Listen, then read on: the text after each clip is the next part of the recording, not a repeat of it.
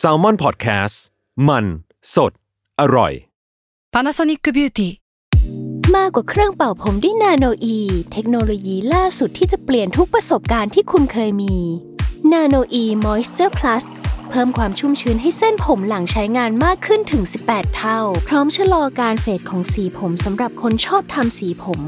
ดูแลความชุ่มชื้นทั้งเส้นผม หนังศีรษะและผิวคุณ Panasonic NA0J มีเทคโนโลยี nanoe ที่ care only you ทฤษฎีสมคบคิดเรื่องลึกลับ สัตว์ประหลาด ฆาตกรรม ความลี้ลับที่หาสาเหตุไม่ได้ เรื่องเล่าจากเคสจริงที่น่ากลัวกว่า fiction สวัสดีครับ ผมยชญ์ บรรพพงศ์ผมธัญวัฒน์อิพภูดม นี่คือรายการ Untitled Case สวัสดีครับ ยินดีต้อนรับเข้าสู่รายการ Untitled Case ตอนที่ 96 นะครับ ครับ วันนี้ถ้าขอแจ้งไว้ก่อนเลย แบบออกตัวแบบร้อนตัวเลยคือผมเนี่ยเพิ่งเพิ่งเพิ่งตื่น คือแบบมีมีการเทคกันแนปนิดนึง แล้วก็แล้วก็เพิ่งตื่นครับ นี่มันห้าโมงยศ เออคือนั่นแหละพี่ช่วงนี้มัน work from home ไงคือประชุมเสร็จก็เหนื่อยไงเมื่อเช้าเมื่อเมื่อเช้าคือบ้านผมน้ำท่วมเว้ยผมก็ต้องต้องวิทย์น้ำออกแบบไอ้เชี่ยเหนื่อยมากเออแล้วก็แล้วก็แล้วก็เหนื่อยก็เลยเผลอหลับ ก็เลยวันนี้คือออาจจะมึนๆนิดนึงผมเออบอกผมทำไมพูดถึงวะเนี่ยพูดถึงเรื่องนี้เราขอนิดนึงได้ไหมเออเราคิดว่าช่วงเวลานี้ไม่เป็นช่วงเวลาที่แบบ ชีวิตชิบหายมากๆเลยนะเว้ยทำไมอะ คืออย่างวันนี้เมื่อวานน่ะฝนตกหนักใช่ป่ะเออเออเออคือหนักชิบหายนะตกหนักน้ำก็ท่วม ชาวบางนา เราชาวสองบางคนนาอะไฟก็ดับอืมแล้วเช้าของเมื่อวานน่ะ แม่งไวไฟพังอีกเว้ยโอ้โหคือแบบไอ้เชี่ยนี่คืออะไรวะนี่เราอยู่ในอะไรวะยังมีมีโควิดอีก พระเจ้าอยากให้พี่พักว่ะพระเจ้าแบบไม่อยากให้พี่ทำงานแล้วเฮ้ยมึงยูยูสต็อปพักบ้างโอเคโอเคเข้าเรื่องครับ ที่เราเกิดมานี่มันไม่เกี่ยวอะไรกับธีมที่เรากำลังจะเล่าในวันนี้เลยนะคือคืออันเนี้ยธีมที่เรากำลังจะเล่าเนี่ย ก็คือมันมีมีที่มามาสองอย่างก็คือ เราอยากเล่ากลับไปเล่าเรื่องประเทศอีกรอบหนึ่งซึ่งเราเองก็เคยพูดถึงประเทศญี่ปุ่นประเทศเกาหลีนี่แหละคอนเซปต์ของคำว่าภูมิภาคอะกัน มันมีอ่าความแบบเซ็กซี่อยู่ในนั้น เพราะว่ามีมีการ มีเอกลักษณ์อะมีความยูนิคเฉพาะตัวของแต่ละที่ แล้วก็อ่าถ้าจะให้พูดถึงสถานที่ที่หนึ่งที่พอพูดชื่อมาเนี่ย มันมีความแบบภาพจำออกมาชัดเจนมากๆก็คือ รัสเซียอ่าเออความมันโหมัดนสัตว์อะไรอย่างพูงี้ดแล้วมาพร้อมกับคำว่าโหดสัตว์อะเออพวกนี้ดีกว่าโหดสัตว์เออรัสเซียอะไรอย่างเงี้ยครับไม่อย่างอย่างที่เราเคยทำ EP ฟลอริดาไปอะมันก็มีความอืมปั่นๆของฟลอริดาเนอะปั่นเหรอ พูดพูดได้เหรอ พูดได้ว่าปั่นเหรอก็ก็ในในรวมๆอะ ภาพลักษณ์เมืองดูปั่นๆอะไรเงี้ย แต่ครับรัสเซียมันมีความโหดจริงๆนะโหดสัตว์จริงๆนะเออเออเออใช่ใช่ใช่ความแบบถ้าทั่วโลกคือโหดสิบเท่ารัสเซียแม่งไปโหดพันเท่าอะไรเงี้ยเออเคยคุยกับพี่โจเหมือนกันว่าจริงๆแล้วฟลอริดากับรัสเซียก็มีความแบบมาในเวเดียวกันนะ แต่แค่ว่ารัสเซียมันมีความแบบเวียดแล้วก็สุดโต่งมากๆอะมีความแบบอ่าดิบเถื่อนเข้ามาอยู่ในนั้นด้วยอะไรเงี้ยครับ ใช่ใช่ใช่เออเออไม่รู้ครับเพราะสาเหตุอะไรเหมือนกัน เดี๋ยววันนี้ผมเป็นคนเล่าก่อนแล้วกันนะครับ เรื่องที่ผมกำลังเล่ากำลังจะเล่าเนี่ยมันไม่ใช่ไม่ใช่เรื่องที่สะท้อนความโหดสัตว์รัสเซียขนาดนั้น แต่ว่าจริง ๆ ก็เป็นเรื่องที่แบบเป็นเรื่องแปลกๆแล้วกันที่เกิดขึ้นในรัสเซีย คือก็ต้องบอกก่อนว่านอกจากจุดเด่นของรัสเซียในเรื่องความดิบเถื่อนที่ผม อย่างที่ผมแล้วก็พี่ทันได้เกริ่นไปเมื่อกี้มันก็จะมีภาพจำในเรื่องของที่ถ้าใครดูเคยดู Queen's Gambit อะก็จะพบว่าอีกหนึ่งภาพจำของโซเวียตอะก็คงเป็นเรื่องของกีฬาหมากรุกที่อืมผู้คนในในประเทศนั้นอะ ก็เป็นเป็นที่ชื่นชอบเนาะแล้วก็เป็นที่นิยมมากๆ แบบใครที่เก่งหมากรุกก็จะได้รับการชื่นชม หรือว่าได้รับการเชิดชูเป็นอีกระดับหนึ่งอะไรเงี้ยครับแล้วก็มันก็จะมีการลงทุนเงินเม็ดเงินมหาศาลในการที่จะแข่งหมากรุกเนี่ยแหละกับอเมริกา ไปพร้อม ๆ กับการเดินทางออกนอกโลกอะคือมันก็ก็น่าจะเกี่ยวข้องในยุคเดียวกันยุคสงครามเย็นยุคที่จะต้องพัฒนาการการเดินทางออกนอกอวกาศออกไป เพื่อที่จะชูว่าตัวเองเนี่ยเป็นประเทศที่เก่งที่สุดในโลกเหมือนว่าก้าวหน้าที่สุดในโลกอะไรเงี้ยครับแล้วก็ เรื่องที่ผมจะเล่าในวันเนี้ยมันเป็นเรื่องที่เกี่ยวกับบุคคลสำคัญคนหนึ่งของรัสเซียที่ตัวเขาเนี่ยมีความชื่นชอบในกีฬาหมากรุก แล้วก็อืมได้ไปเจอเข้ากับเหตุการณ์สุดพิลึกอันหนึ่งเข้านะครับอืมชายคนเนี้ยมีชื่อว่าคีร์ซานอิลยุมซินอฟคือเขาเนี่ยเป็นนักธุรกิจแล้วก็เป็นนักการเมืองชาวรัสเซีย โดยพื้นฐานแล้วพี่ทันคือคุณอิลยุมซินอฟเนี่ยเขาเกิดที่เมืองเอลิสตาสาธารณรัฐกัลมีเกียในรัสเซียในปี 1962 แล้วก็ในช่วงวัยรุ่นเนี่ยครับเขาทำงานเป็นช่างอยู่ที่โรงงานแห่งหนึ่งในในประเทศบ้านเกิดในเมืองบ้านเกิดนี่แหละก่อนที่จะไปเป็นทหารอยู่ 2 ปี แล้วก็กลับมาที่ทำกลับมาทำงานที่โรงงานที่บ้านเกิดอีกอีกปีหนึ่งแล้วก็ไปเรียนต่อเรื่องความสัมพันธ์ระหว่างประเทศ จากนั้นเองอะครับเส้นทางอาชีพของคุณอิลยุมซินอฟเนี่ยก็ค่อยๆ เจริญเติบโตขึ้นเรื่อยๆ จากการที่จะเขาเนี่ยเขาได้ได้เข้าไปทำงานเป็น sales manager อยู่ที่บริษัทขายรถยนต์แห่งหนึ่ง แล้วก็เติบโตมากๆ กลายเป็น ประธานบริษัทแห่งหนึ่ง จากนั้นเขาก็ค่อยๆ สะสมความมั่งคั่งขึ้นเรื่อยๆไปฐานทั้งความมั่งคั่งทั้งเส้นสายหรือว่าทั้งอำนาจต่างๆนาที่ที่ค่อยๆ เติบโตขึ้นไปตามตัวเขานะครับ จนกระทั่งในปี 1993 คุณอิลยุมซินอฟเนี่ยก็ได้รับเลือกให้เป็นประธานาธิบดีคนแรกของสาธารณรัฐเกามิเกีย แล้วก็ดำรงตำแหน่งเนี้ยต่อเนื่องมาจนถึงปี 2010 เกามิเกียเนี่ยมันเป็นสาธารณรัฐที่อยู่ในในรัสเซียอีกทีหนึ่งนะครับอืมพอเขาได้ดำรงดำรงตำแหน่งแล้วเนี่ย เขาก็ใช้เงินที่ได้เนี่ยในการสนับสนุนพัฒนาสิ่งต่างๆ เช่น โบสถ์หรือว่าสถานที่ทางศาสนาต่างๆ แล้วก็อีกอีกอย่างหนึ่งครับที่เขาเนี่ยเป็นภาพจำเลยว่าคุณอิลยุมซินอฟเนี่ยสนับสนุนหรือว่าใช้เงินลงทุนไปกับมันเยอะประมาณหนึ่งก็คือ กีฬาหมากรุกเนี่ยแหละอย่างที่ผมได้เกริ่นไป คือหาก search วิกิพีเดียครับว่า Republic of K a l m y k i a เนี่ยก็จะพบว่าสาธารณรัฐแห่งนี้มีชื่อเสียง เรื่องของกีฬาหมากรุกมาก ๆ เลย คือมันเขียนเอาไว้ว่ามีชื่อเสียงทางด้านกีฬาหมากรุก หรือว่าโดดเด่นทางด้านกีฬาหมากรุกมาก ๆ แล้วก็มันแน่นอนว่าการดำรงตำแหน่งของอิลยุมซินอฟเนี่ยมีส่วนสำคัญมาก ๆ ที่ทำให้กามิเกียเนี่ยมีภาพจำเรื่องนี้นะครับ หลักฐานชิ้นสำคัญเนี่ยวิธานมันคือในปี 1995 เนี่ยอิลยุมซินอฟเนี่ยเขาได้ถูกรับเลือกให้เป็นประธานสหพันธ์หมากรุกสากล ก็คือมันมันมันเป็น F FIDE อะคือเหมือนเป็น สหพันธ์ทั่วโลกที่มารวมตัวกัน แล้วก็เหมือนออกกฎเรื่องหมากรุกสากลต่างๆ หรือว่าจัดการแข่งขันระดับโลกขึ้นมาเลยครับ แล้วก็คุณอิลยุมซินอฟเนี่ยเขาก็ได้ทุ่มเงินส่วนตัวลงไปเยอะมากพอสมควร เพื่อดึงให้ผู้เล่นทั่วโลกเนี่ยสนใจ แล้วก็เดินทางมาแข่งหมากรุกที่จัดขึ้นที่เอลิสตาเมืองหลวงของประเทศกัลมีเกียนะครับ อย่างไรก็ตามครับพี่ทัน ผู้คนก็เชื่อว่าตัวอิลยุมซินอฟเนี่ยเขาก็ถูกหนุนหลังโดยปูตินเนอะทำให้เขาเนี่ยสามารถดำรงตำแหน่งทั้ง ประธานาธิบดีของสาธารณรัฐกามิเกียได้ แล้วก็ชนะการเลือกตั้งของสหพันธ์หมากรุกแห่งเนี้ยหลายต่อหลายครั้งติดต่อกันนะครับ แล้วก็ดำรงตำแหน่งติดต่อกันเป็นสิบสิบปี แต่ว่าจริงๆ ตัวเขาเองก็เป็นที่พูดถึงในอีกแง่หนึ่ง เพราะว่ามันก็มีบางหลักฐานที่เพราะว่าเขาเนี่ยเคยเล่นหมากรุกกับกัดดาฟีซึ่งเป็นอดีตผู้นำซีเรีย แล้วก็ตัวเขาเองเนี่ยก็มีสัมพันธ์อันดีกับซัดดัมฮุสเซน ซึ่งเป็นก็เป็นอดี เป็นผู้นำก่อการร้ายนะครับ แล้วก็ผู้นเคยออกำผู้นำอิรักอะไรอย่างเงี้ยป่ะเออเออใช่ใช่ใช่แล้วก็เคยออกมาพูดถึงประเด็นนี้ว่า ผมชอบพอพวกเขาเหมือนกันหมดทุกคน จะซัดดัมกัดดาฟีดาไลลามะ หรือว่าปูติน ทุกคนที่สนับสนุนกีฬาหมากรุกเนี่ยก็คือเพื่อนผมหมดเนาะคือเขาออกมาพูดแบบนี้ตาแบบต่อหน้าสื่อเลยว่า หรือว่าพูดต่อหน้าสาธารณชนเลย นั่นแปลว่าเออความรักในกีฬาหมากรุกของเขาเนี่ยมัน มันเป็นส่วนหนึ่งที่ทำให้คนจำเขาได้หรือว่าเป็นเหมือนเป็นภาพลักษณ์ไปแล้วอะว่าพูดถึงอียุมซินอฟเนี่ยก็จะพูดถึงความรักในกีฬาหมากรุกนะครับ อย่างไรก็ตามไม่ทัน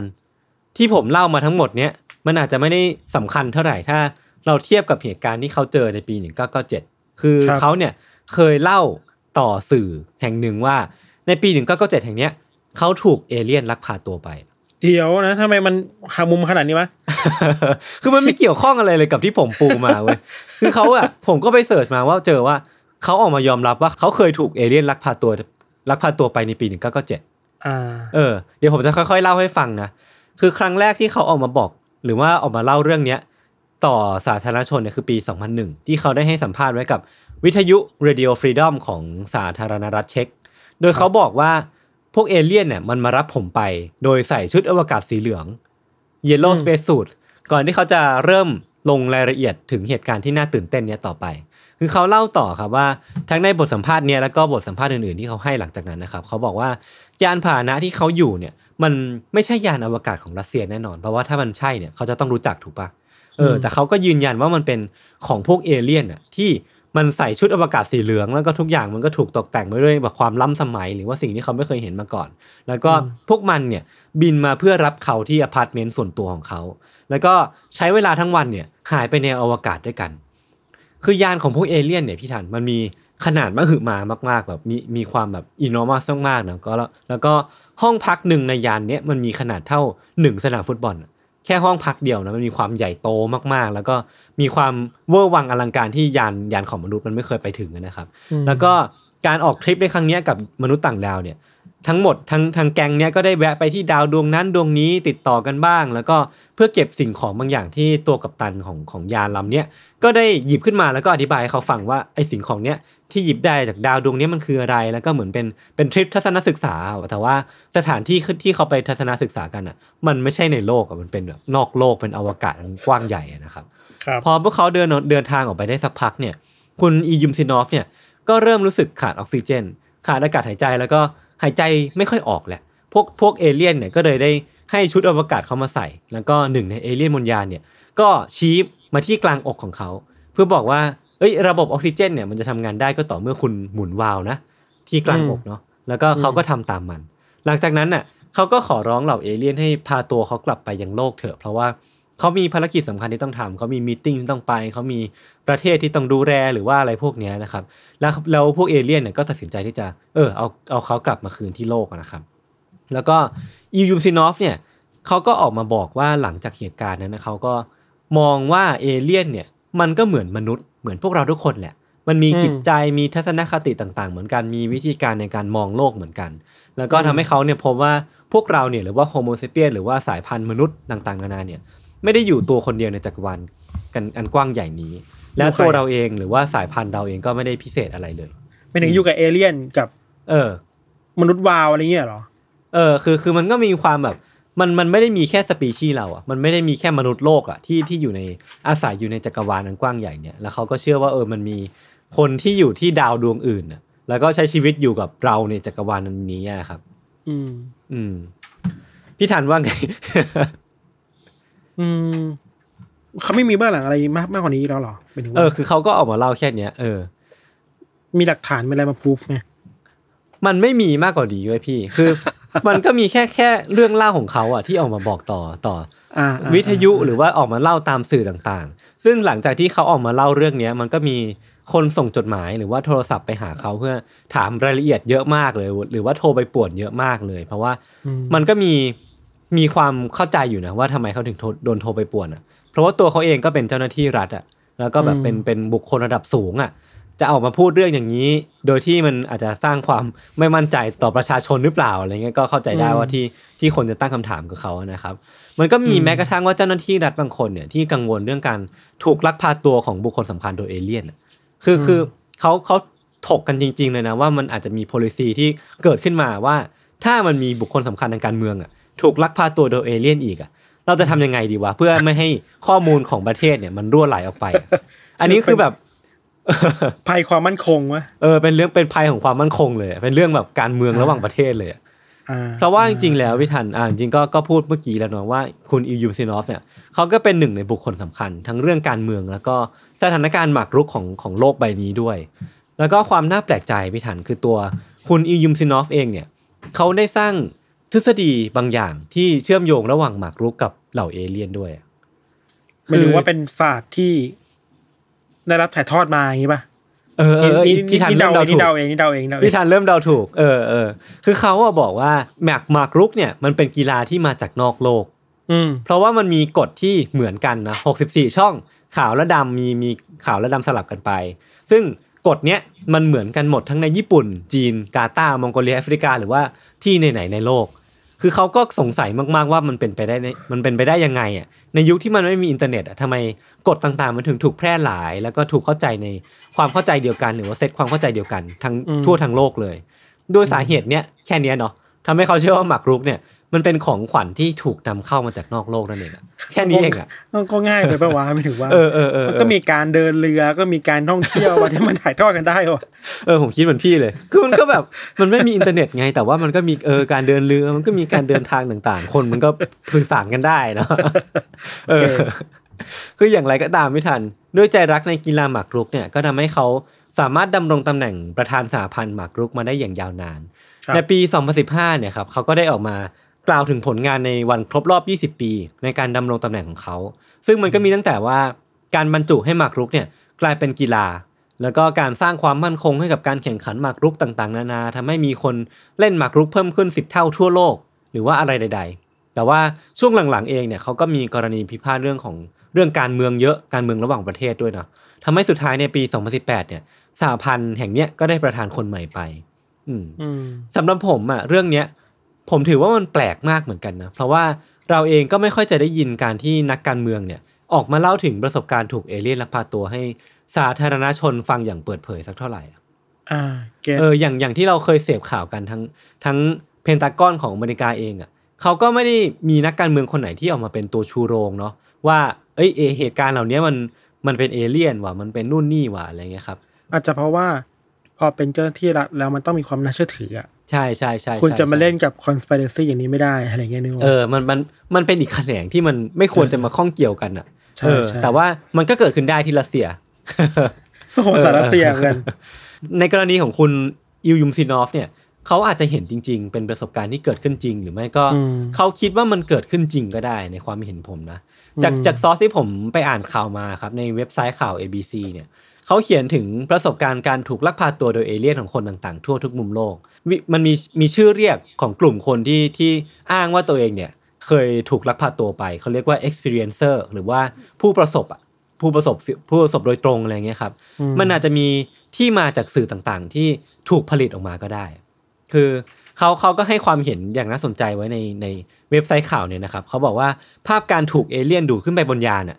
พี่ทันนึกออกปะเวลามันมีเอเลี่ยนมาแล้วก็มีลำแสงอ่าแล้วก็ดูดขึ้นขึ้นไปลอยไปแล้วก็บนฟ้าพอเราดูดขึ้นไปเสร็จปุ๊บเนี่ย เราก็จะถูกจับให้นอนอยู่บนเตียงที่ขยับไม่ได้ แล้วอืมเอเลี่ยนเนี่ยก็จะลงมือต่อไปด้วยการผ่าตัดเราเพื่อทดลองบางอย่างอืมซึ่งภาพเหล่านี้มันเป็นภาพที่ทุกคนเนี่ยพอผมเล่ามาอย่างเงี้ยผมเชื่อว่าทุกคนสามารถนึกภาพตามขึ้นมาได้อย่างง่ายดายมากๆใช่เป็นภาพใช่ที่มันไม่ได้เหนือจินตนาการอะแล้วก็ไอการที่เราสามารถจินตนาการ หรือว่านึกภาพสิ่งเหล่านี้ได้อย่างง่ายดายเนี่ยมันเป็นฝีมือของสื่อต่างๆ ละกัน เช่น ภาพยนตร์ซีรีส์หนังสือต่างๆ นานาที่ทำให้ concept เหล่านี้มันดูเป็นเรื่องที่มัน relate กับเรามากๆ หรือว่าใกล้ตัวกับเรามากกว่าที่ครับมันควรจะเป็นนะนะครับ ซึ่งนักจิตวิทยาบางคนเนี่ยเขาก็บอกว่าภาพแล้วก็ความกลัวเหล่าเนี้ยมันอาจจะถูกฝังอยู่ในจิตใต้สำนึก แล้วก็ถูกขุดขึ้นมายามเราถูกผีอำหรือว่า sleep paralysis เล่นงานอืมทำให้เราเชื่อว่าประสบการณ์เหล่าเนี้ยที่เราจินตนาการหรือว่าที่เราเห็นอยู่ในภาพจำของเราเนี่ย มันเป็นของจริง แล้วก็ตัวเราเองเนี่ยก็เชื่อมันอย่างสนิทใจ อืมคือถ้ามันเป็นเช่นนั้นจริงอะไม่ทัน มันอาจจะตอบข้อสงสัยที่ว่าทำทำไมผู้ถูกเอเลี่ยนลักพาตัวส่วนใหญ่เนี่ย ถึงจะมีคำถามว่า why me อะ why me ทำไมต้องเป็นเราอ่าทำไมต้องเป็นเราถึงเป็นผู้ถูกเลือกไป คือมันอ่าแทบทุกคนเลยไม่ทัน มันก็มีการบันทึกว่าเออ ส่วนใหญ่จะสงสัยว่าทำไมต้องเป็นตัวเองวะ คือมันก็ไม่เว้นแม้แต่คุณอียุมซินอฟเนาะที่ตัวเองก็สงสัยว่าทำไมต้องเป็นตัวเขาด้วยนะครับ นั่นเป็นเพราะว่ามันเกิดขึ้นใน จินตนาการ เหตุผลที่มาหรือว่าทำไมสาเหตุที่ว่าทำไมต้องเป็นตัวเขาเนี่ยมันอาจจะไม่ได้อืมจำเป็นในในการวิชวลไลซ์หรือว่าในการจินตนาการสิ่งต่างๆ ออกมาก็ได้ อันนี้ในความเห็นผมเนาะหมายความว่ายังไงหมายความว่าก็เพราะมันอยู่ในจินตนาการมาเลยมันจะไม่ต้องใช่เหตุผลใช่อะไรอย่างงี้ป่ะเออเอออันเนี้ยเออใช่ใช่ประมาณนั้นเลยพี่ทันอ่าเออก็อันนี้ผมก็เดาดีเอานะอืมเออเออ ครับเออคือสำหรับกรณีของคุณอียูมซินอฟเนี่ยไม่รู้ว่าเขาเจอจริงนะหรือว่าเจอในจินตนาการหรือว่าจริงๆแล้วเนี่ยมันอาจจะเป็นเพียงแค่แค่การสร้างกระแสให้คนสนใจ เพื่อเหตุผลบางอย่างทางการเมือง แล้วก็ไม่มีทางรู้ได้เลย เพราะว่าตัวเองเขาตัวเขาเองก็มีอาชีพหลักเป็นนักการเมืองอะนะครับ อันนี้ก็ผมก็ไม่รู้เหมือนกันว่าว่าสาเหตุใดที่เขาออกมายอมรับว่าเขาตรงว่าตัวเขาเองเนี่ยเป็นคนที่ถูกเอเลี่ยนลักพาตัว แล้วก็ส่วนใหญ่แล้วเนี่ยมันก็ไม่ได้ไม่ได้มีผลกระทบด้านลบอะไรกับตัวเขาเลยนะ นอกจากหรอที่ว่าเออ อืม เพราะว่าที่เขาถูกขับออกจากสหพันธ์เนี่ยมันก็เป็นเรื่องทางการเมืองมากกว่า มันไม่ใช่เรื่องที่เขาตัวเขาเองเคยเจอเอเลี่ยนอะ คืออมมันก็กลายเป็นว่า ถ้าลองจินตนาการว่าถ้าถ้าเรื่องเนี้ยมันเกิดขึ้นที่อเมริกามันมีนักการเมืองคนหนึ่งที่อ้างว่าตัวเองเนี่ยเคยถูกเอเลี่ยนลักพาตัว ผมคิดว่ามันจะเป็นอีกเรื่องเป็นอีกเรื่องราวหนึ่งนะผมคิดว่าความน่าเชื่อถือมันจะถูกลดห่วงมากๆ เลยอะไม่แน่ใจนะเว้ยอืมไม่แน่จะแบบปรับพึ่งก็ได้ป่าวะเออเออไม่รู้เลยอะ เออมันมีผลแน่นอนแต่ว่าไม่รู้บวกหรือลบอะนะครับ ครับครับ ประมาณนี้ครับ เรื่องที่คผรับมเตรียผมมมา สนุกดีพี่ทันจะเสริมอะไรไหมถ้าเรามามองมองมองมุมกลับว่าสมมติเราคิดว่า คุณคุณคนเนี้ยถูกลักพาตัวไปถูกป่ะอืมหรือว่าจริงๆแล้วนักการเมืองในประเทศไทยบางคนก็มาจากต่างดาววะเออว่ะเพราะเราเออไม่สามารถเข้าใจเขาได้ จริงจริงจริงด้วยตรรกะเออทำไมทำไมเขาคิดแบบนี้วะ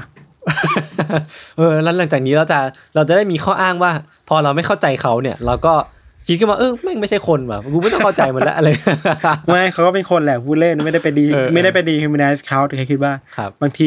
บางทีเราเจอคนที่ตรรกะแบบ คิดอย่างนี้ได้ไงวะแบบเข้าใจเข้าใจพี่หรือว่าอยู่ในตรรกะเออในยูนิเวอร์สอื่น ที่ไม่อยู่ในรู้ที่เราอะเออ ก็เป็นวิธีคิดที่แปลกดีครับครับโอเคครับ เรื่องที่ผมเตรียมมาก็มีประมาณนี้ พักฟังเบรกโฆษณาสักครู่ก่อนกลับไปฟังเรื่องของพิธันในเบรกหน้านะครับ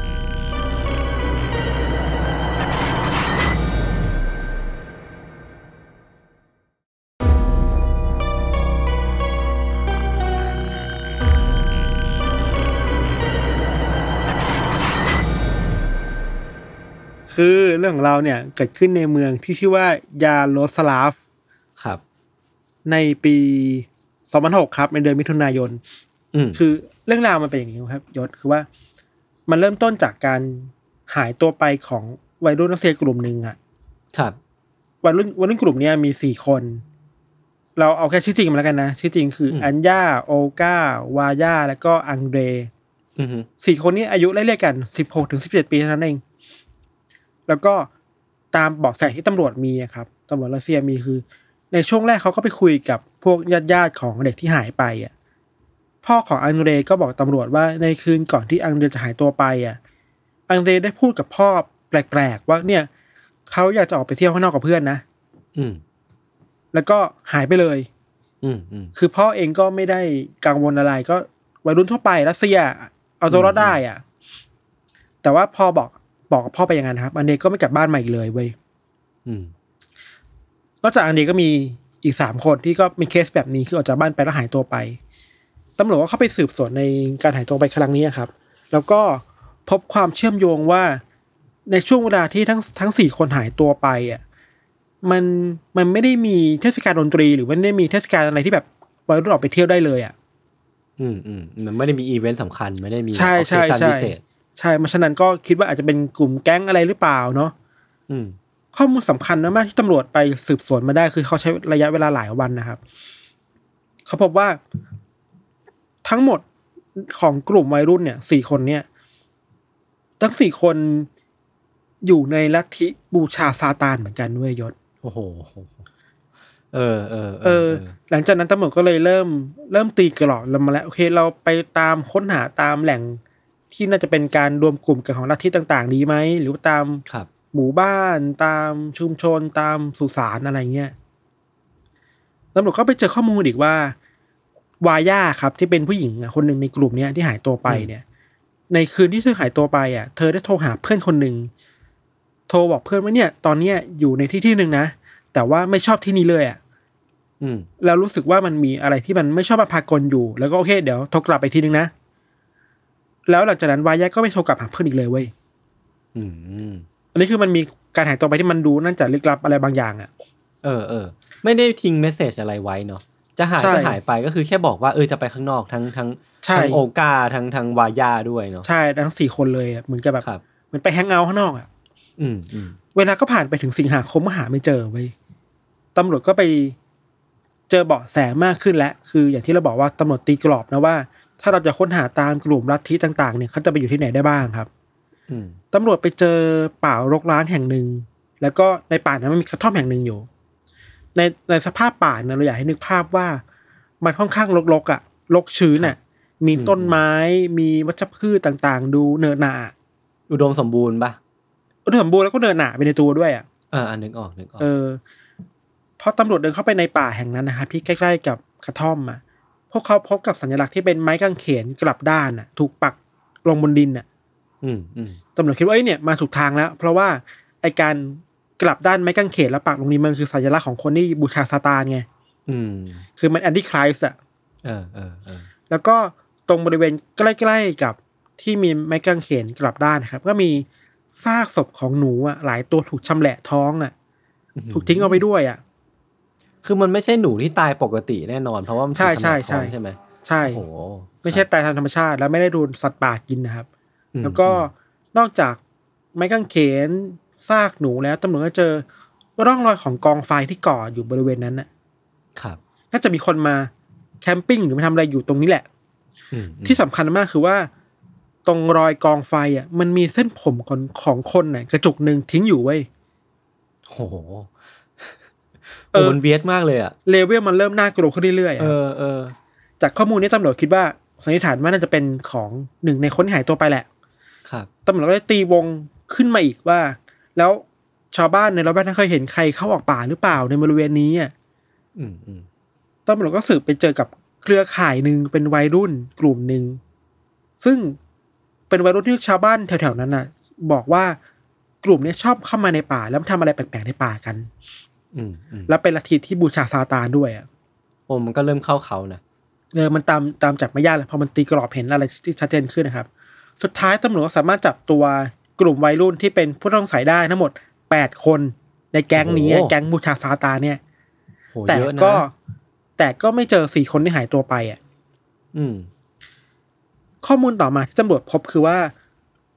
วัยรุ่นทั้งสี่คนเนี่ยครับ ก่อนที่เขาหายตัวไปเขาเคยติดต่อกับ ผู้ชายคนหนึ่งชื่อว่านิโคลายโอกุลอฟยักษ์ครับ อาจจะอ่านว่านิโคลายโอโกลอฟยักษ์ก็ได้แบบ อาจจะอ่านผิดเนาะเรียกว่านิโคลายแล้วกัน อืมคือเขาพบว่าสี่คนเนี่ย ก่อนหายตัวไปเขาชอบหานิโคลายเว้ยและเออนิโคลายมีฐานะเป็นผู้นำลัทธิบูชาซาตานในเมืองแห่งนี้ด้วยอะอ่าฮะ คือเจอตัวละครที่มากขึ้นแล้วอะ คือเหมือนเส้นทางทุกสายตอนนี้มันมันเริ่มแบบอะบ่งชี้มาที่ลัทธิบูนิชาโคสลาตายนใช่เออแล้วก็ พบว่ามันมีจุดร่วมบางอย่างของทั้งสี่คนที่หายตัวไปอืมคือทั้งคนทั้งสี่คนเนี้ยติดต่อหานิโคลายก่อนใช่วันที่ใช่จะหายตัวไป ใช่ซึ่งสุดท้ายแล้วตำรวจก็ไปตามเจอนิโคลายนะแล้วก็ครับควบคุมตัวมาสอบสวนต่อครับ จากเนี้ยเราจะเล่าตามข้อมูลที่นิโคลายและคนในแก๊งบอกตำรวจนะ ว่ามันมีอะไรอ่าเกิดขึ้นบ้างอะเราเตือนว่าค่อนข้างน่ากลัวประมาณหนึงเลยเว้ยโอเค ผมคือทำอะไรกับคำเตือนนี้ได้บ้างวะเนี่ยผมไม่เคยทำอะไรกับมันได้เลย คือคนในลัทธิบอกว่า พวกเขาเองชอบเข้าไปก่อพิธีบูชาซาตานกันในป่าอยู่แล้วเป็นปกติอะครับ ครับ บางทีก็มีผู้พิธีแบบสังเวยเลือดหนูสังเวยนู่นนี่ของนั่นของหนูมาตลอดอะ่ะ มีครั้งหนึ่งที่โหดมากคือ พวกเขาไปขุดหลุมเอาศพที่ถูกฝังอยู่บริเวณนั้นอะ่ะ ขึ้นมาเป็นศพผู้หญิงนะอืมอืมเอามีดมาเปิดแหกบริเวณอกอะ่ะอื้อหือแล้วก็ควักเอาหัวใจออกมากินเว้ยโอ้โห หัวใจศพอะ่ะอ่าที่เน่าเปื่อยไปแล้วมากินเพื่อบูชาซาตานน่ะอันนี้คือสิ่งที่เขาเคยทำครับ ส่วนสิ่งที่เกิดเหตุจริง ๆ เนี่ย ก็ไม่เบาไปกว่านี้เลยอะอ่าคือคือในวันในวันที่เกิดเหตุนะครับ คนในลัทธิเนี่ยแก๊งเนี่ยก็ติดต่อไปทั้งวัยรุ่นสี่คนเนาะว่าเอ้ยอยากมาเจอกันไหมมาทำกิจกรรมกันหรือเปล่า อะทั้งทุกคนก็โอเคก็มากัน แล้วก็ตอบตกลง มาเจอกันที่กระท่อมข้างป่าแล้วก็เข้ามาในป่าด้วยกัน แล้วก็ในในแก๊งนี้ก็มีนิโคลายอยู่ด้วยครับอืมนิโคลายที่เป็นผู้นำลัทธิอะในกลุ่มเนี้ยบอกกับสมาชิกทุกคนนะทางสมาชิกเก่าสมาชิกใหม่ที่เพิ่งเข้ามาว่า คืนนี้พวกเขาจะทำพิธีบูชาซาตานกันอีกรอบหนึ่งอืมซึ่งในตอนนั้นเองอะ ที่วาย่าที่เป็นผู้หญิงอะ เริ่มรู้สึกไม่ดีแล้วก็เลยโทรหาเพื่อนว่าเอ้ยรู้สึกไม่ค่อยชอบมาพากลแล้วว่ะ แล้วก็หายตัวไปเนอะวะ คือคนเนี้ยอ๋อโอเค คนนี้มัก็โทรหาเพื่กอนลับมาที่กลับมาที่คอคอนั้นคอสุดท้ายของคุณวายาใช่ใช่อืมต่อมานะ เราอยากให้ย้อนถึงภาพการนั่งล้อมวงในป่า เป็นวงกลมอะก่อกองไฟ อืม ก็ท่องคาถาท่องบูชาซาตานกันนะครับอยู่ดีๆ สมาชิกในกลุ่มก็เริ่มมอมยา มอมเหล้าทั้งสี่คนที่เป็นวัยรุ่นคนใหม่ที่เข้ามาในกลุ่มอะครับ อืมหลังจากที่พบว่าทั้งสี่คนรู้สึก เมามากๆ จนแบบป้องกันตัวเองไม่ได้แล้วอะนิโคลายเลยกับคนในลัทธิก็พูดขึ้นมาว่า เดี๋ยวคืนนี้นะ พวกเราจะทำการบูชายันซาตานอีกรอบหนึ่งโดยพิธีพิเศษ พิเศษ พอพูดเสร็จเลยครับ พวกเขาก็หยิบมีดขึ้นมา แล้วก็เข้าไปแทงทั้งสี่คนอย่างรุนแรงอะโอ้โห ตามรายงานข่าวที่เราไปหามาคือว่าเหยื่อแต่ละคนนะครับ ทั้งสี่คนนะ ถูกอ่าแทงด้วยมีดอะเป็นแผลจำนวน หกร้อยหกสิบหกครั้งอะเชี่ยคือก็หกหกหกหกมันคือตัวเลขที่แบบเกี่ยวกับซาตานนู้นก็รู้กันอยู่เนาะเออไอ้เชี่ยโอ้โหดมาก หลังจากที่ถูกแทงจนเสียชีวิตแล้วครับ สมาชิกในกลุ่มก็แบ่งกันชำแหละศพของทั้งสี่คนออกมา เป็นส่วนๆเนาะครับ แล้วก็หลังจากนั้นก็เอาเอาวัยวะบางอย่างที่อยู่ในร่างกาย ตามรายงานข่าวไม่ได้บอกคืออะไรอะ่ะอืมเอาออกมา ต้มปรุงแล้วก็มาแบ่งกันกินอะ อืม กินอวัยวะของทั้งสี่คนน่ะ เพื่อบูชาซาตานในคืนนั้นน่ะ คือ คือเรียกได้ว่าคราวที่แล้วเนี่ยที่เขาเคยเล่านิโคลายเล่าว่า เคยกินศพ อันเนี้ยอันนี้ก็นั่นว่าคือหนักศพแล้วอะนั่นคือศพที่เออเสียชีวิตแต่ไปอันนี้แล้วอะ อันนี้คือแบบสดๆอะ ควักมาสดๆอะ แล้วอันนี้เป็นแล้วก็มากินกัน อันนี้คือคดีฆาตกรรมแล้วอะ ใช่ มันมามันไปมันมากกว่าแล้ว มันอาจจะไม่สดเพราะว่าก็ฆ่ากัน แล้วก็มาเอามาปรุงก่อนนะมาทำให้สุกครัอะบแต่ว่ามันก็คือฆาตกรรมเพื่อมันน่ากลัวแล้วมันผิดอะเออพอพิธีกรรมจบครับนิโคลายก็เอาศพของทั้งสี่คนเก็บไว้แล้วก็เอาไปซ่อนไว้ในใกล้ๆที่พักเขาอะไรเงี้ยใกล้ๆที่พักเขาในในป่าเหมือนกันนี่แหละ ทั้งสี่คนก็ถูกเก็บไว้แบบนั้นนะครับ จนตำรวจก็เข้ามาตามจับตัวนิโคลายได้อย่างที่เราบอกไป แล้วก็ สอบสวนนิโคลายต่อตำรวจก็ไปตามคำบอกเล่าของนิโคลายครับ แล้วก็ไปเจอศพทั้งสี่ศพจริงๆอืมเขาพบว่าศพทั้งสี่ศพอะตรงบริเวณลำตัวหรือท้องอะมีแผลเป็นจำนวนมากที่บ่งชี้ได้ว่าถูกของมีคมแบบแทงเป็นร้อยร้อยๆครั้งแน่ๆอะอืม แล้วก็มีร่องรอยที่พบว่าอวัยวะบางส่วนอะถูกตัดออกไปจริงๆอะถูกตัดเพื่อไปกินจริง ๆอะก็คือเป็นไปตามที่นิโคลายกับพวกบอกให้ปากเลยคำมาเออใช่ ทีนี้มันก็เป็นคดีเลยนะสุดท้ายตำรวจก็พาทั้งสี่คนไปเข้ากระบวนการยุติธรรมเข้าไปกระบวนการศาลในการสั่งฟ้องอะไรเงี้ยครับ มันมี part หนึ่งที่เราไปอ่านจากรายงานข่าวมาคือว่ามันมีคำให้สัมภาษณ์ของคนในลัทธินี้พูดกับตำรวจนะครับ คือตำรวจถามว่าทำไมทำไมแบบนี้ทำไมเชื่อในซาตานเขาบอกว่า คือเขาเปลี่ยนใจจากพระเจ้าอะมาหาซาตานอืมเพราะว่าเพราะเชื่อว่าซาตานจะทำให้เขามีชีวิตที่ดีขึ้นได้กว่าเดิมอะอืมแล้วก็พอนับถือซาตานปุ๊บเขามีเงินมากขึ้นอะ อืมมันมีแล้วผแบบลลัพธ์ประจักษ์ชัด เออ ไม่รู้เหมือนกันว่ามันจริงหรือเปล่าแต่เขาพูดแบบนี้อะอืมอืมแล้วก็รายงานข่าวหลังจากนั้นก็บอกนะครับว่า มันก็มีการกระบวนการที่เขาเรียกว่าไงนะอ่าไต่สวนไปเรื่อยๆ หลายปีอะครับ แล้วก็พบว่ามีสมาชิกบางคนในกลุ่มนี้ก็มีมีอาการทางจิตที่รุนแรงจริงๆอะมีหนึ่งคนที่แบบเข้าขั้นที่อินเซนแล้วอะอืมเขาเรียกว่าเป็นบ้าเอ่อเรียกได้ได้คืออินเซนไปแล้วอะครับ แล้วก็จนจนต้องแบบต้องพาตัวไปรักษาในโรงพยาบาลโดยด่วนเพราะเออในกลุ่มก็มีคนที่แบบอาการไม่ดีจริงๆเลยครับ พอมาในปี 2010อะครับศาลก็ตัดสินให้นิโคลายต้องโทษจำคุก ในฐานะคดีที่ฆาตกรรมคนอื่น เป็นเวลาครับ20 ปีอืมส่วนสมาชิกคนอื่นก็สี่คนที่เหลือก็ถูกตัดสินแบบลดทอนลดหย่อนกันไปอะ ในข้อหาอืมทำลายศพ แล้วเข้าใจว่ามันคงไม่มีข้อหากินศพอะ เออเออแต่ว่านก็คือข้อหาเดียวกับทำลายศพ ทำลายศอะพเอออมก็โดนไปแปดปีครับแล้วก็ส่วนหนึ่งอย่างที่เราบอกก็มีอีกคนหนึ่งในนาทีนี้ที่แบบถูกแพทย์ดูแลแล้ว แล้วพบว่าก็มีปัญหาด้านจิตจริงๆต้องเข้ารับการบำบัดอย่างเร่งด่วนอะไรก็เข้าโรงพยาบาลไปเข้าสถานบำบัดไป พอเราเล่าเคสนี้แล้วครับ เราคิดว่าต้องพูดเพิ่มเติมว่า โอเค เราจะฟันธงว่าลัทธิบูชาซาตานมันเป็นเรื่องแย่ หรือว่ามันนำไปสู่การกินเลือดกินเนื้อคนหมดไม่ได้อะเออเออเออ ใช่ แต่ว่าแต่ว่าลัทธินี้ในกลุ่มนี้มันมีอยู่จริงนะ แต่มันคือกลุ่มใต้ดินอะอือหือใต้ดินแบบไม่ได้ ไม่ได้รวมตัวกันแบบอย่างเป็นทางการมีมีหรือมีข้อตกลงร่วมกันแบบเป็นทางการขนาดนั้นน่ะ อืมเราไปอ่านมาจากรายงานของ The Moscow Times ครับ เป็นสื่อของรัสเซียเนาะสื่อของรัฐรัสเซีย แต่ก็พอเชื่อถือได้ในในเรื่อง local ที่แบบไม่ใช่การเมืองนะ คือ Moscow Times เขาเขารายงานว่า จริงๆ มันมีลัทธิที่เป็นซาตานิกเขาเนี่ยในในรัสเซียจริง ๆ อืมแล้วก็มีการตั้งกันแบบรวมตัวกันเป็นองค์กรทางศาสนาแบบแบบแบบเป็นมีความเป็นสถาบันอะครับ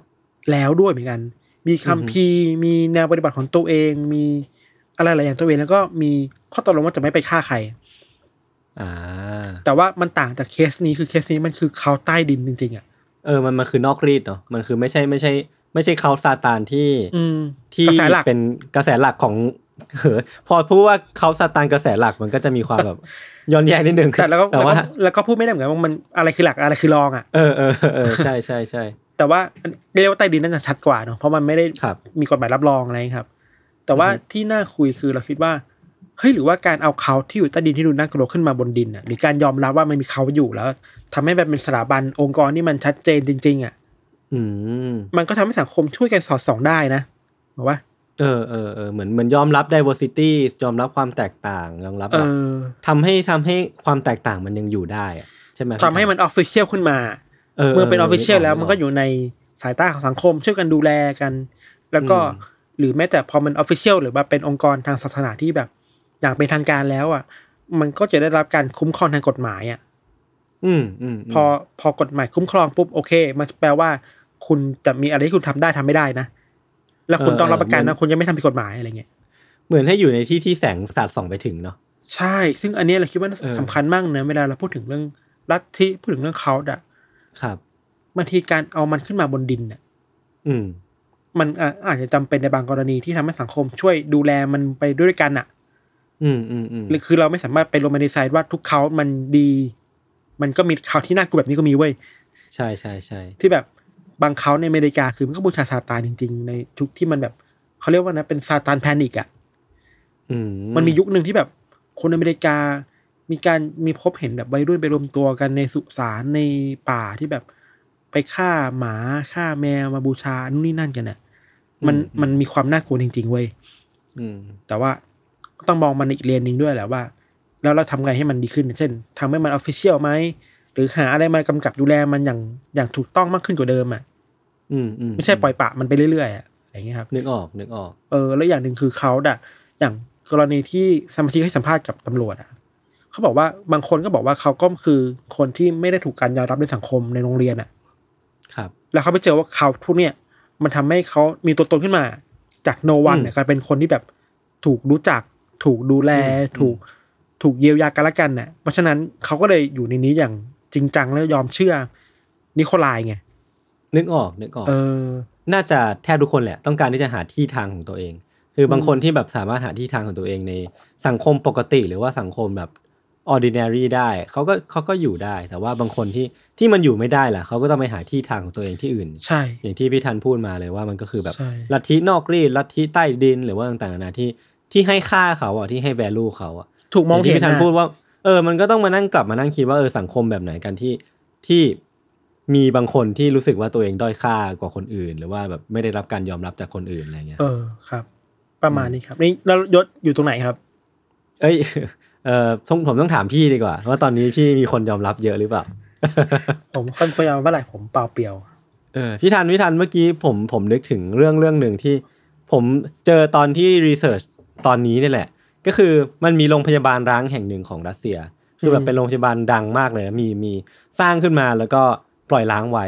ซึ่งมันมีรูปร่างเหมือน Umbrella Corp ของ Resident Evil เลยอะเชี่ยมันมีเออออะไรนะ คุณแม่อะไรนะ ในภาควิเลตอะ Dimitrescu อะไม่มาไม่มีอันนั้นคุณแม่คุณแม่มิอะไรรันดา มิรันดา อ๋อ คุณแม่มิรันดา เออ ไม่เกี่ยว ไม่เกี่ยว คืออันนี้มันเป็นตึกแบบว่าตึกโคตร Biohazard อะแล้วก็อืมข้างในนั้นอะ มันก็จะมี สัญลักษณ์ซาตานอยู่เต็มไปหมดเลย เป็นกราฟฟิตี้อะคือเหมือนเหมือนเป็นที่มั่วสุมของของแก๊งที่เชื่อเชื่อในซาตานแหละ ผมคิดว่าเรื่องของพี่ทันกับกับตึกร้างแห่งเนี้ยมันอาจจะมีความเกี่ยวข้องกันบางอย่างก็ได้ในแง่ของที่พี่ทันเรสขึ้นมาว่ามันมีลัทธิซาตานที่ที่เป็นจริงเป็นจังอะในในอ่ารัสเซียอาจจะอาจจะเป็นอ่าที่ที่รวมตัวของพวกเขาก็ได้อะไรเงี้ยครับ มันเราไม่แน่ใจความเชื่อมโยงระหว่างไออย่างที่เราบอกมันมีช่วงเวลาห่วงเวลาที่มันมีซาตานแพนิคขึ้นในอ๋ออเมริกา ยุโรปอะเออเออเราไม่รู้มันมันไล่เรียกกันแค่ไหนนะอันนี้น่าสนใจอืดีมอืมจากเรื่องซาตานแพนิคในอเมริกามันก็น่ากลัวมากนะคิดว่าเหมือนเดี๋ยวมีโอกาสหน้าค่อยมาคุยกันเรื่องนี้อะเราเวลาเราพูดแบบเนี้ย เราไม่เคยกลับมาเล่าเลยนะทุกคนแม่งคงแบบ เออพูดไปเถอะพูดไปเถอะไม่เชื่อแล้ว โอเคครับ วันนี้ก็จุใจครับจุใจทั้งสองเรื่องสองสไตล์นะครับ ผมว่าพี่ทันแม่งเหมาะกับการเล่าเรื่องลัทธิมากเลยว่ะผมว่าผมว่าพี่พี่มาแนวนี้บ่อยๆก็ดีนะคือคุณให้ผมเป็นลัทธิอะไรเหรอเออพี่เป็นเจ้าลัทธิเลยดีกว่าลัทธิอะไรพี่เล่าเรื่องลัทธิได้ได้แบบหมกมุ่นมากอะนี่คุณจะด่าผมป่ะไม่ได้ไม่ได้ด่า ผมจะด่าพี่ทำไมโอเคครับ วันนี้พวกผมสองคนก็ลาไปก่อน ติดตามรายการของพวกเราได้ทุกช่องทางของ s ซ l m o n Podcast เช่นเคยนะครับ วันนี้พวกผมสองคนลาไปก่อนสวัสดีครับ สวัสดีครับ